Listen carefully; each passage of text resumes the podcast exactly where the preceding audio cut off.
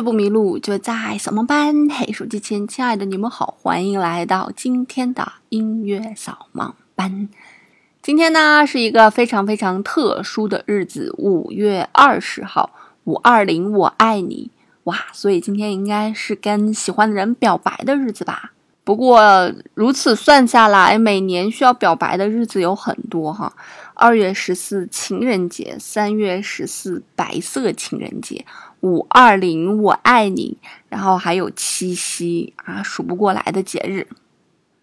不过打着节日的这个热度呢，我们也来做一期跟爱有关系的呃音乐吧。所以今天跟大家介绍的所有音乐呢，都是可以拿出去表白的音乐。那么第一首跟大家来介绍的呢，这首音乐叫做《爱的礼赞》。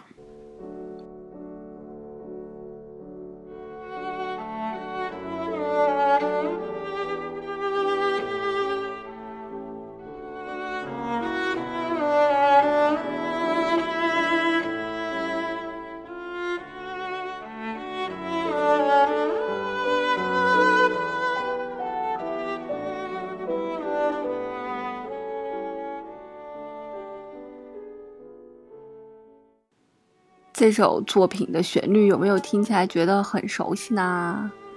大家可能看很多偶像剧的时候，男主要跟女主求婚或者表白，然后带她来到一个高级餐厅，这时候呢，就有人拿着大提琴或者小提琴，然后来为女主人演演奏一曲非常浪漫的乐曲，大多数都是这首作品，叫做《爱的礼赞》。那么这首作品呢，其实是英国的作曲家叫做爱德华·埃尔加，他是一个爵士哈，在三十一岁的时候，也就是一八八八年所创作的乐曲。当时呢，他这首作品是为小提琴和钢琴所创作的。那我们今天所听的版本呢，是一个大提琴的版本，好像增加了很多深沉的味道。那么这首音乐也曾经被杨丞琳改编成了一首流行歌。梦都得到祝福，每颗泪都变成珍珠，每盏灯都像许愿的蜡烛，每一天都值得庆祝。当年的你什么都怕。那么这首作品其实是埃尔加在他的旅途当中完成的作品哈，当时他已经与他的未婚妻订婚了。这首作品也属于献给他的未婚妻的一首作品吧，所以如果你有表白的对象、求婚的对象，不妨把这首音乐当成一首这个背景音乐啊，听起来既舒缓又深情，并且十分的高大上，有没有？那么埃尔加呢，算是为数不多来自英国的作曲家。就是英国好像没有本土的一个非常有名的作曲家出现哈，那么埃尔加呢算是其中一个了。那么他所写的作品呢，也不仅仅是我们今天所听到这个非常短小简短的《爱的礼赞》哈，或者《爱的赞礼》，呃，大概就是这个名字吧，有很多翻译的版本。那么他所创作的作品呢，还有一些比较大型的一些作品。比如一些小提琴的协奏曲或者大提琴的协奏曲，哈，尤其是他写的这个 E 小调大提琴协奏曲呢，是非常非常有名的一首这个大提琴协奏曲。那除此之外呢，他非常有名的一套作品呢，还有《微风凛凛进行曲》。今天呢，我们就不跟大家听太多关于他其他的作品了。今天呢，主要来跟大家一起来分享一些跟爱有关系的音乐嘛。那第二首想跟大家介绍的作品呢，其实应该算是一个套曲当中的一首作品了。这首音乐呢也非常非常的有名，很多人听到这个音乐觉得，哎呀，怎么那么好听呢？那它就是来自于舒曼的《梦幻曲》。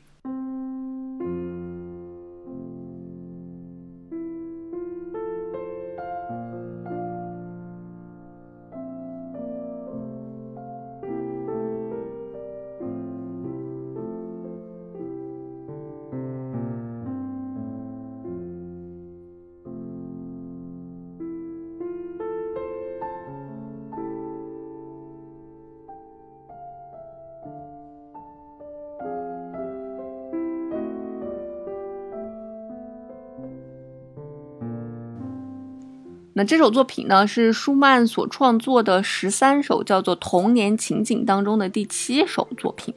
是为是他为钢琴所创作的一套作品哈，听起来非常的简单、抒情、舒缓，但其实当中呢有很多线条在里面。啊。既然是童年情景，这和爱有什么关系呢？这是一个非常深沉的爱。因为整套作品呢都是他写给他自己的妻子克拉拉的，在舒曼曾经写给克拉拉的信中就有这么一段话，说：“记得有一回你对我说，有时在你面前我真像个孩子。无论是不是这句话的影响，总之我突然有了灵感，随即呢写了三十首有趣的小品。那在这其中呢，就有我们今天听到的《梦幻曲》。”因为这个舒曼原先是克拉拉爸爸的学生，所以在克拉拉很小的时候呢，舒曼就来到了克拉拉的家里，跟着他的爸爸一起来学习音乐。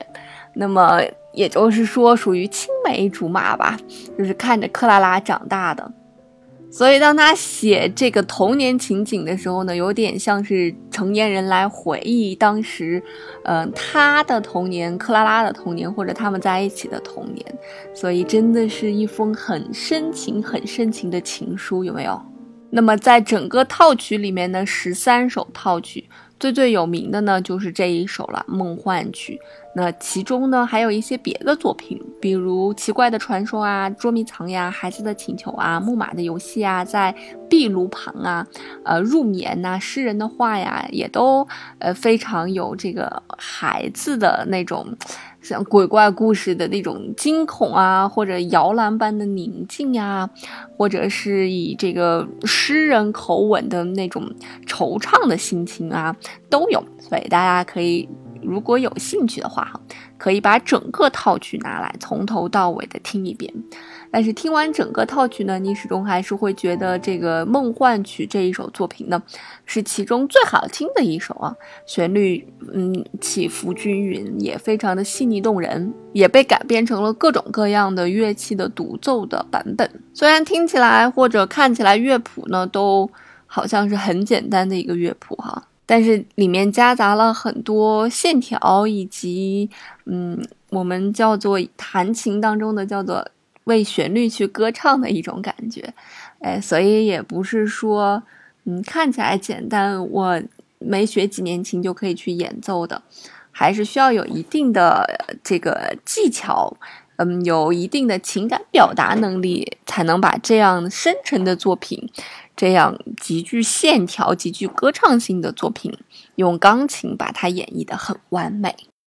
那第三首跟大家来介绍的这首作品呢，应该是在古典吉他界非常知名的一首音乐，也是每个人听完都会觉得啊，好好听，好优美啊。那么这首作品呢，叫做《爱的罗曼史》。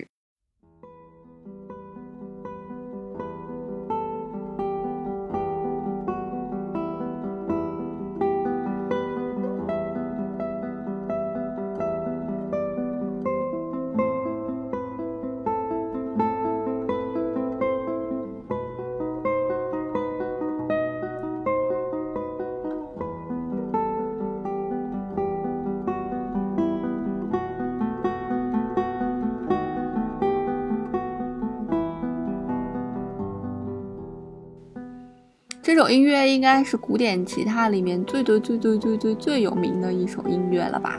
它的这个主旋律呢是取材于西班牙的传统民谣。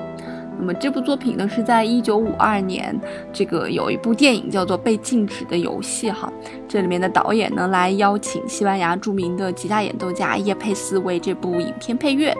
那配完乐呢，这首音乐就火了。就广为流传了，变成了在这个古典吉他里面最最知名的一首音乐了。当年我学吉他的时候，就是因为我的吉他老师弹了一首这首音乐，而且吉他老师又长得特别帅，才让我下定决心要好好弹吉他。当然，这首音乐呢，我我个人觉得它比较适合这个古典吉他比较柔美的那种尼龙弦儿哈。如果放到这个民谣吉他的钢弦里面，可能不会有古典吉他的这种柔美和朦胧感，钢弦儿有点裂吧。那么这首音乐呢，也是非常完美的把旋律和这个和弦，也就是我们原先讲过的分解和弦，非常完美的融为一体了。好，大家听它的这个旋律的和这个伴奏哈，呃，那这个旋律和伴奏其实是一个和弦的分解。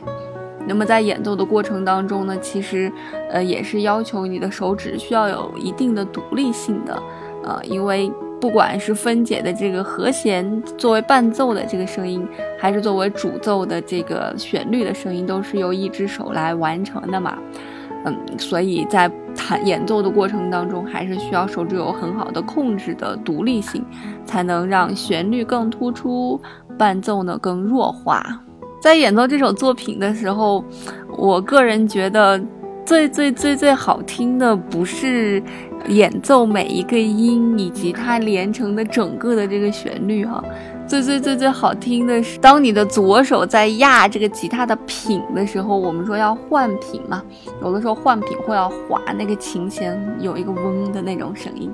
我觉得那个声音有的时候滑好了真的是非常非常的好听，有一种销魂的好听在里面。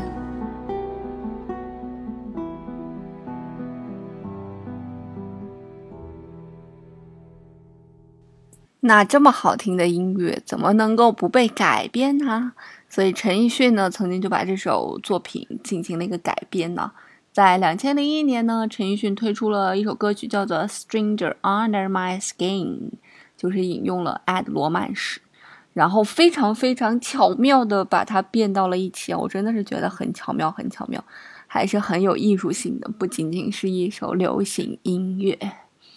那今天呢，跟大家介绍了很多很多非常听起来非常简单又好听的一些作品。那这些音乐呢，虽然听起来很简单，但是其实在演奏的时候还是会有一些技术难点的。那对于那些钢琴作品来讲呢，嗯，它的技术难点在于对于旋律的表达，对于乐句的表达。呃，那么对于这个吉他的这首作品啊，我曾经也弹过，所以我自己知道，对于有一些换品啊，嗯，真的是你换不好，你的旋律就没有办法如此的流畅，就感觉是绊了一跤，就感觉吃一碗非常非常好吃的饭，然后吃出了一根头发的感觉，就非常的不爽。所以很多看似很小的。古典音乐其实它里面会有很多技巧在的，只是我们不会演奏乐器，体会不到这个技巧会对这个音乐性产生多大的影响。好啦，那在节目的最后呢，依旧来做一个广告吧。我自己的项目呢，针对三到八岁的孩子的英语加音乐双启蒙的项目已经启动啦。如果你家里有适龄儿童，不妨来听一听这个课程，每天十分钟，英语音乐一起学。不但可以学单词、句子、日常用语，还可以学习到乐谱、乐器和音乐鉴赏。那今天的节目就到这儿就结束喽。音乐不迷路就在扫盲班，我们下周再见啦，拜拜。